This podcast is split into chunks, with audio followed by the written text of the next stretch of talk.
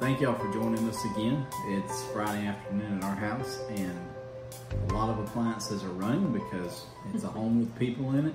So you may hear some things in the background, but we're glad you're with us as we go back and look in the study of Elijah. And Elijah's study is a reminder of God's goodness, God's mercy, God's forgiveness, God's faithfulness. And today we're going to be looking at a special story of just God's presence in times of great discouragement and uh, what that meant for Elijah. So we're in 1 Kings chapter 19, and Christy will tell us where we're at and where we're heading. We're going to go ahead and start in verse 1. Um, if you need any background on 1 Kings, I challenge you to look at the beginning of last week's lesson as we kind of hit on that a little bit harder. Um, but 1 Kings chapter 19, verse 1. Now Ahab told Jezebel everything Elijah had done and how he had killed all the prophets with the sword. So Jezebel sent a messenger to Elijah to say, May the gods deal with me, be it ever so severely, if by this time tomorrow I do not make your life like that of one of them. Elijah was afraid and ran for his life. When he came to Beersheba in Judah, he left his servant there, while he himself went a day's journey into the wilderness. He came to a broom brush, bush, sat down under it, and prayed that he might die. I've had enough, Lord, he said. Take my life. I am no better than my ancestors. Then he lay down under the bush and fell asleep. Well, as you begin to look at this passage, it's pretty straightforward. Um, Elijah is threatened by the most powerful person in the kingdom, which is Jezebel, and it gets to him. It just goes right to the very core of his being. And it gets to him emotionally, mentally, even physically. And this same Elijah that stood on the Mount Carmel just a few uh, short period of time before uh, reacts in a really strong and harsh and fearful and then self-condemning way. And it's kind of what we're going to look at today as we see God's faithfulness in that. Yeah, last week um, Elijah was literally on the mountaintop of um, Mount Carmel, and he had battled it out, so to speak, with the gods of Baal, um, the followers of Baal, and the god Baal. And our God, the one true God, had revealed himself to all the people there and made himself known. And Ahab sent back word to Jezebel what had happened, and and she's like, well, I'm just going to go ahead and take care of Elijah like he took care of my prophets. And Elijah got scared and ran. Yeah, there's when when you look at this passage, it's such a it's a personally challenging passage because a lot of times when I think about God working in somebody's life, we, we like to think of them as almost supernatural beings and taking on supernatural persona. Uh, in fact, we think about writers of scripture, you know, we, we kind of have this, you know, blinded, let's not pretend they're real humans and, and didn't have all the same realities and struggles that we did. Uh, but basically, Jezebel says, by tomorrow at this time, you're going to be dead. And Elijah flips out. And, and rightly so. I mean, he runs for his life. But the interesting thing about that is, we on the outside looking in, we all look and say, why'd he run? I mean, the day before, God literally poured down fire from heaven, and you know, 400 something prophets were were uh, dispatched and gone. I mean, why does he run from this one person? But he runs for the same reason that we run. Uh, we thought circumstances were going to be different.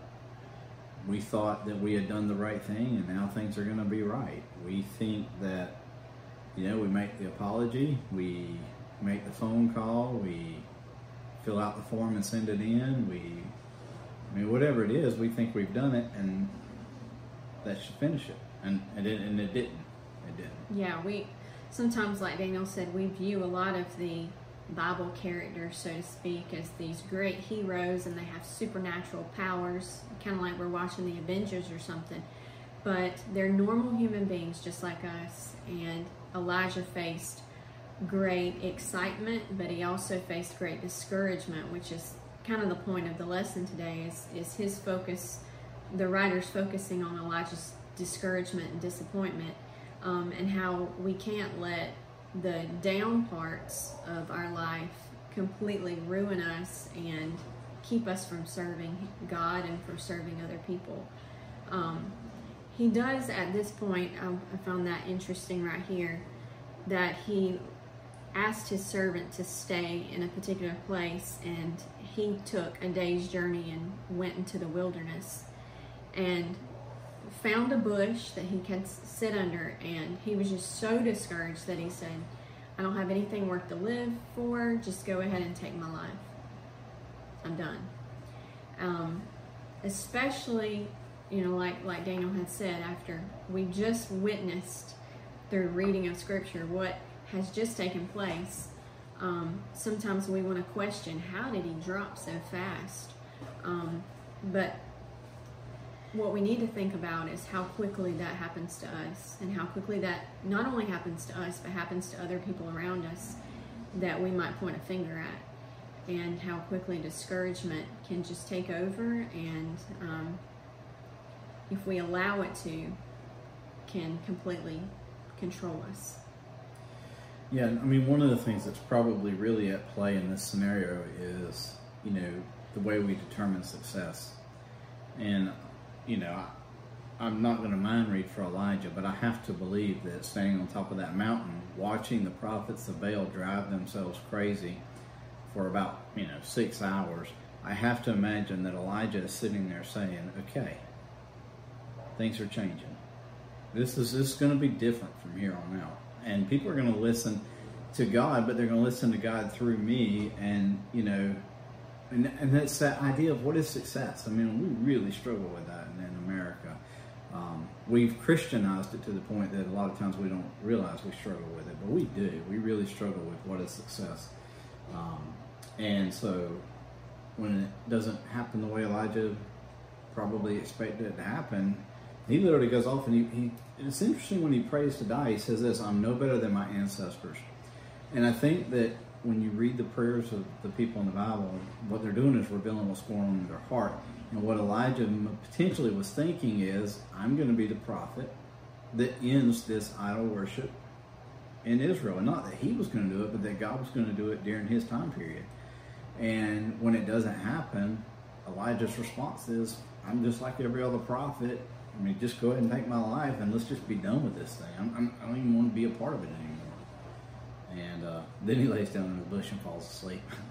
Yes, I I found um, a lot of not just not humor in that, but really related to him that you get so overwhelmed sometimes, mm-hmm. and in your discouragement that all you want to do is rest and sleep.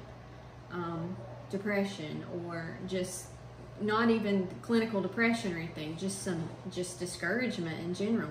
All you want to do is is isolate yourself, whether that's sleep or, you know, playing a game of solitaire on your phone or Candy Crush or whatever it is. You want to isolate yourself from the world and, in essence, fall asleep. And I, I know we're going to talk a little bit more on this on this topic when we hit this next section. But I want to go ahead and say something here uh, because Christy and I talked about this personally in the second section. But God lets him sleep. He falls asleep, God lets him sleep, and he sleeps for a period of time. And We're going to get in the next verses in just a minute, but he sleeps for a period of time and God lets him sleep. Yes, he just and, doesn't bash him or beat him over the head when he wakes up, which we're going to see in a minute. He just lets him rest. Okay, so we're going to skip over verses 5 through 10, but just a quick summary here. Um, an angel woke Elijah up after he had been sleeping under this broom bush, which I have no idea what that is. Do you know what that is? Uh, it's a bush that looks like a broom. Okay. Well, whatever that broom bush is. it really does. the angel woke him up and fed him. Yeah. And he fell asleep again. And the angel woke him up again after a little bit of time and fed him again. He ate and he drank. And then the angel had told him he needed nourishment because he had a long journey ahead. So when he woke up, he traveled for 40 days and nights to Mount Horeb. Mount Horeb is where um, Moses received the Ten Commandments from God. And when he got there, he went into a cave and he spent the night. Again, he went back to sleep. And then God comes to him and he asks him, What are you doing? And then we're going to pick up in verse 11 here. And the Lord said, Go out and stand on the mountain in the presence of the Lord, for the Lord is about to pass by. Then a great and powerful wind tore the mountains apart and shattered the rocks before the Lord. But the Lord was not in the wind. After the wind, there was an earthquake, but the Lord was not in the earthquake. After the earthquake came a fire, but the Lord was not in the fire. And after the fire came a gentle whisper. When Elijah heard it, he pulled his cloak over his face and went out and stood at the mouth of the cave. Then a voice said to him, What are you doing here, Elijah? He replied, I have been very zealous for the Lord God Almighty. The Israelites have rejected your covenant, covenant, tore down your altars, and put your prophets to death with the sword. I am the only one left, and now they are all trying to kill me too.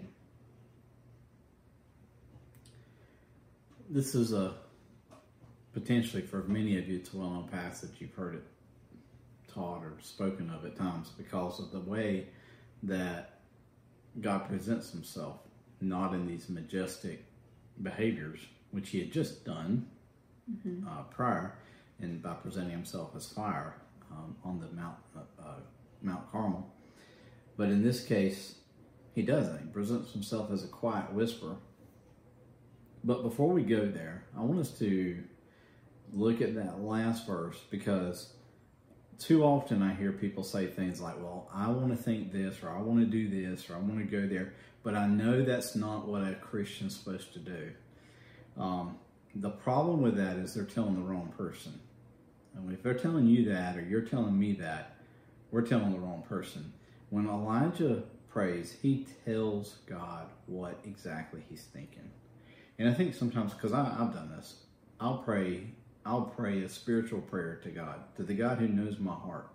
I'll act like, you know, dear Lord, if thou wouldest and this, this, and those, this, and the others, and not say, God, I'm ticked because things didn't go my way, and that person hurt me, harmed me, whatever. So don't miss what's happening here between God and Elijah. It's um, God's revealing Himself as Elijah is faithful to to trust God he trusts God by telling him. Right, and if if you look back and you've read First Kings and listened to these um, lessons, you know that Elijah spent so much time alone with God, and not necessarily alone with God. He lived with a widow for several years, and her son.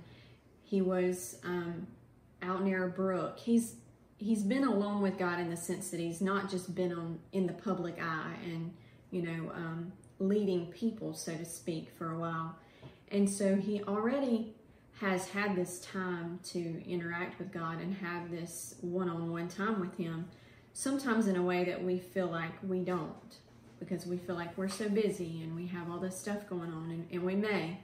Um, but Elijah has a relationship with God because he's cultivated that.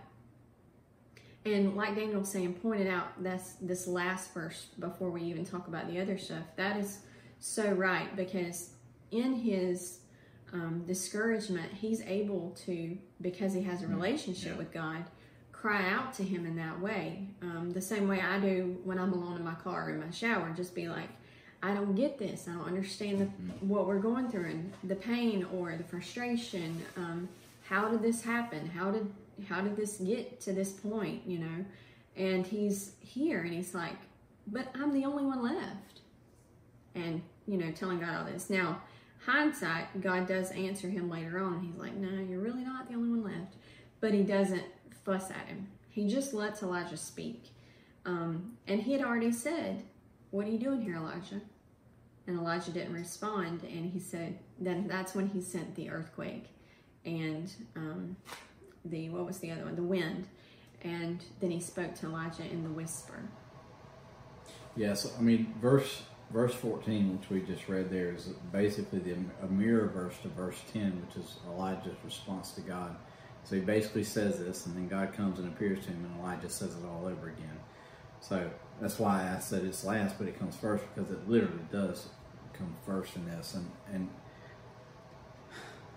he's a, there's there's a lot of symbolism happening here. Um, He's at Mount Sinai, where the Ten Commandments were given, where Moses, you know, stayed up on the mountaintop with God for 40 days. Elijah travels for 40 days. I mean, there's so many things happening here that are showing Elijah's dependence on the one true God. There's a reason he goes to Mount Sinai. There's a reason why he spends the amount of time that he spends. Um, these aren't just happenstance things. And so when he does that, those are acts of faith on his part. And then God appears to him in an earthquake and or potentially an earthquake and potentially in fire. Two ways that God has presented himself before to his people. But yet with Elijah, that's not it. And and it's interesting that Elijah recognizes the whisper. Um, because it says in verse 13, it says, When Elijah heard it, he pulled his cloak over his face and went out and stood at the mouth of the cave. And I think that's so interesting because of what you were just saying about how, you know, Elijah had all that personal time with God to the point that he knew who God was and had, you know, a relationship with him. And so these two major events happen, things that would make us all think that that's God, you know, an earthquake and fire. But yet Elijah doesn't respond to those, he responds to the whisper. Right.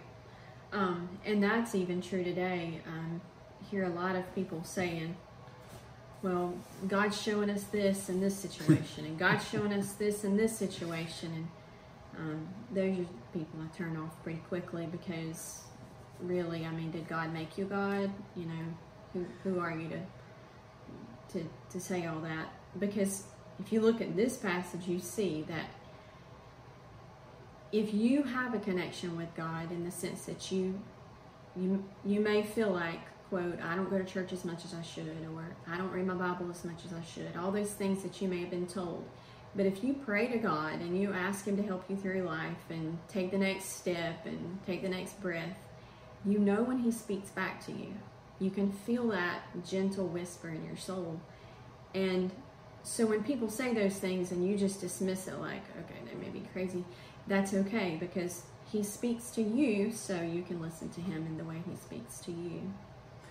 Yeah, I mean, there's a ton of prognosticating, and we we like to take every event and place God in it in our favor. And, and that honestly, and that's that's the real. When when you hear people saying those sorts of things, ask yourself the question: Who benefits, God or them? And ninety eight point eighty eight eighty eight into infinity, it's them. And I mean, we see it on social media, but it's not confined to social media. They do it from pulpits and they do it from coffee break rooms and they do it from, you know, emails or whatever. It's this, you know, you need to do X or God's punishing because of this. And every time they do it, I want to say to them, it's amazing how God always punishes to benefit you. And I think this is kind of where Elijah's at. He's frustrated that God hasn't done something to personally benefit him, but he doesn't warp it. He just takes it.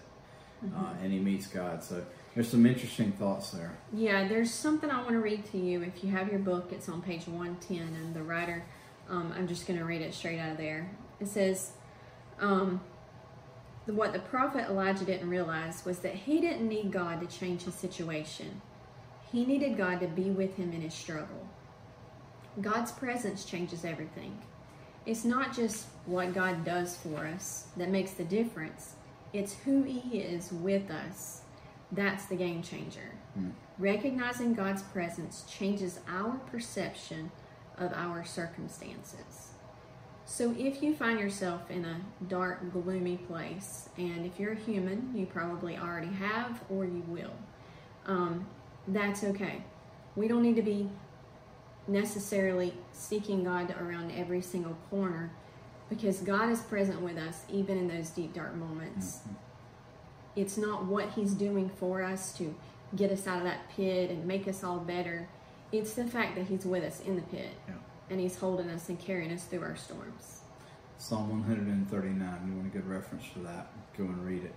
Um, and in that, that two or three sentences that Christy read, that sums up everything we've stumbled to try to say for the last four or five minutes because what we're trying to articulate to you isn't something that's easy because we have this idea that Christianity means getting what we want because we just attach God's name to it, whether it be politically, economically, uh, morally, whatever it is. We just attach God's name to it and we should get it. If we don't, then God's punishing and we treat it like that. But God is present with us, not necessarily doing something for us. Right. I'll give you one example.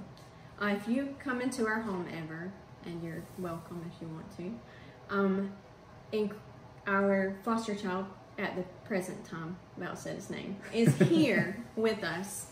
Um, you will not get a turn. That's what I always say. I can't have a turn. He never lets me have a turn He doesn't. because he's so loud in his little truck that he rides on. In our house, it's up. If you're at church, it, he just pedals around. Um, everybody knows what I'm talking about if you go to church. But at our house, it's motorized thanks to Called Care.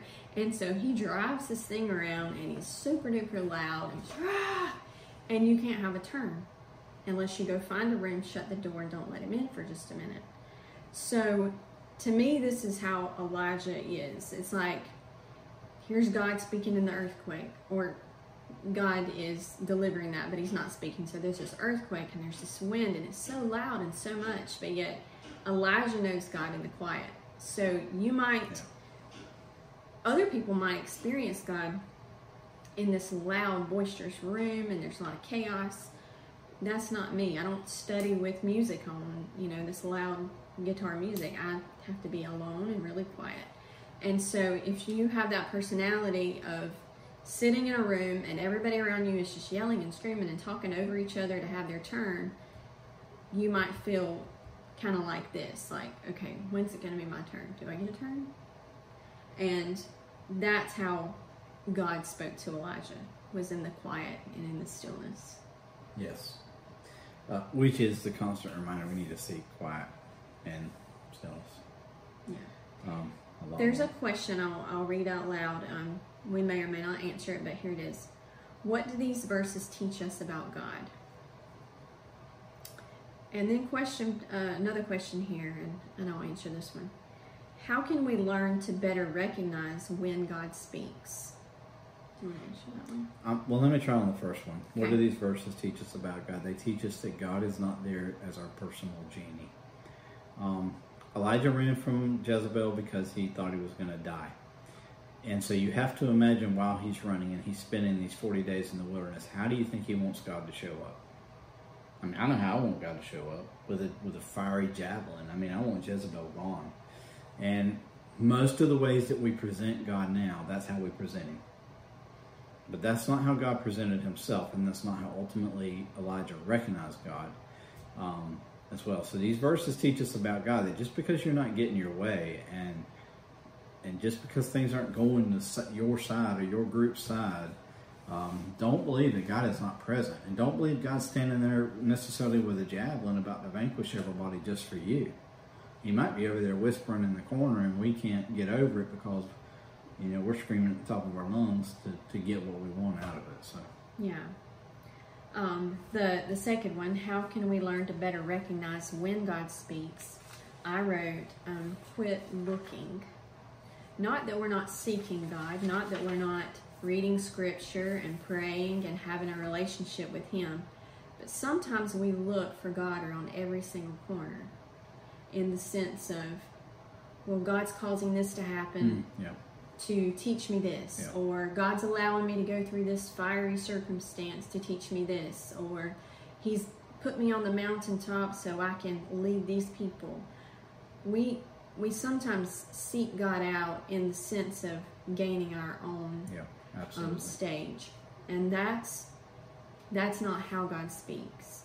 We can better recognize how God speaks by just allowing Him to speak to us through the loud and the boisterous times, but also in the quiet times, um, in the mundane walks of life.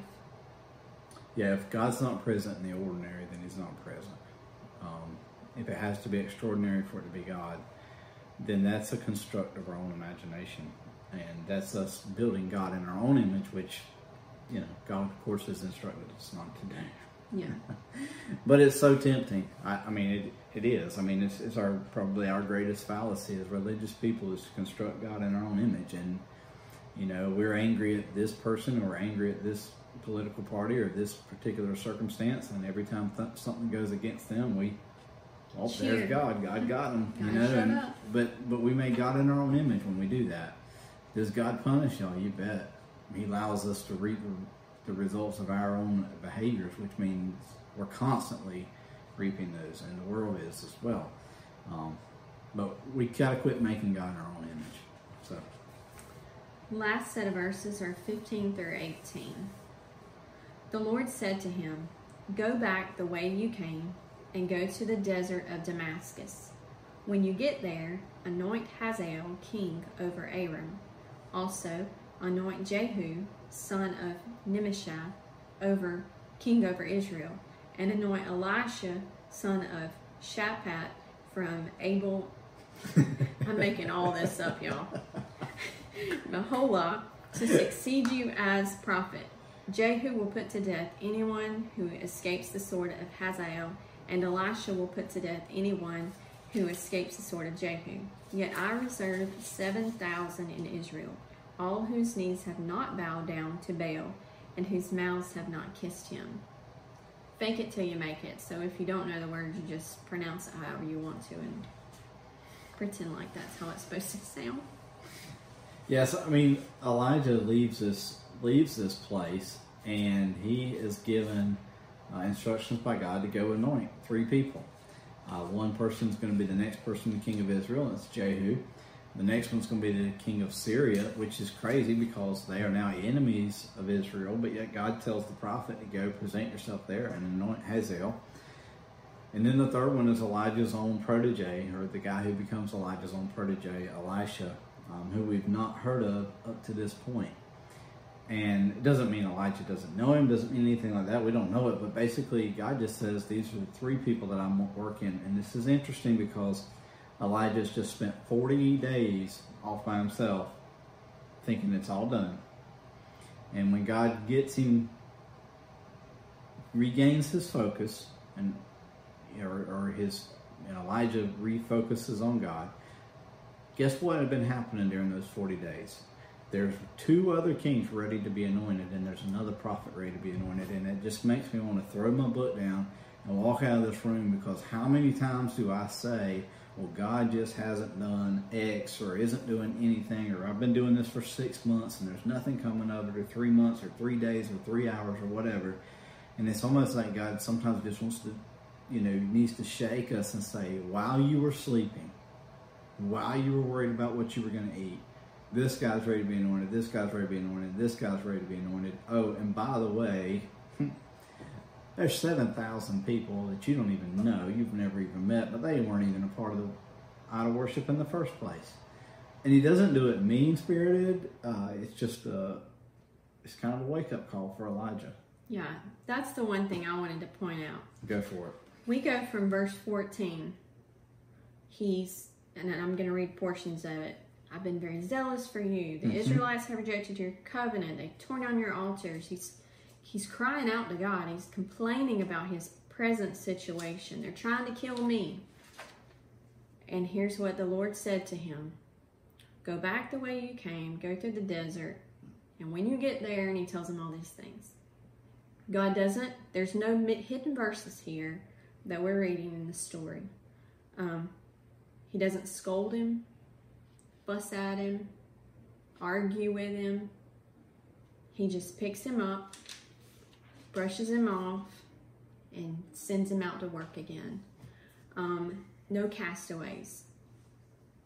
So, no matter what it is you've been through, or how discouraged you are, or have been, he's not there to fuss at you and scold you. I mean, like Daniel said earlier, if you um, do things that harm yourself, you might reap the benefits of those things, or not the benefits, but the you know what the The results. the results of those actions. However, he's not there to kick you while you're down. Mm. He's just there to be with you through those times. And when you do get up and start moving again, he brushes you off and you just keep going. And he tells him what to do, and so he does it. And then he comes down here, like Daniel just pointed out in that verse 18. He's like, and by the way, you do have some friends. You have a whole army of people with you. 7,000 actually in Israel who've just been hiding out, just like you have. They may feel alone and abandoned too, but they're not. Neither one of you are. And in Elijah's mind, he was probably the only one still serving God. And we feel like that too sometimes. But God reminded him that there are many other worshipers there with him as well. Yeah, I mean, this is a guy who two months prior, right? So forty days he's been gone. So add and subtract a few days for whatever else might have been happening in that time period. Two months prior, he's running for his life. He gets up from that and goes and anoints the next king of Israel, while Ahab is still the king of Israel. Um, because he knew God had spoken to him and and there and it just and then he goes and anoints a crazy man in, in the person of Elisha, and Elisha's just flat crazy. He's on a whole different level. But uh, you know, anyway, so it's just a reminder of God's presence. I mean, He is with us, and He hasn't cast us away. And Elijah thought his time was over to the point that he said, "I'd rather you just go ahead and kill me because I, you know, essentially I've exhausted everything I could do." And God's response is, "No, it's it's okay it's okay. You're okay. I'm okay. And and then he restores him in a way that challenges probably Elijah's whole perception of how he lived his life when he hears, oh, by the way, there's 7,000 other people. Obadiah's already told him about 100 people at one point. Mm-hmm. He meets Obadiah. So everywhere he turns, it's like God subtly reminded to him, no, there's other people. Yes. And, and that's so antithetical to the way that we approach things as Christians sometimes. We want to we want to be the only one so that we can reap the persecution and feel sorry for ourselves. And I think Elijah may have been there. And you know, sometimes we need God to just gently say, "No, that guy over there. Look at how he's being compassionate. Look how he's being forgiving and, and, and showing my love and those sorts of things."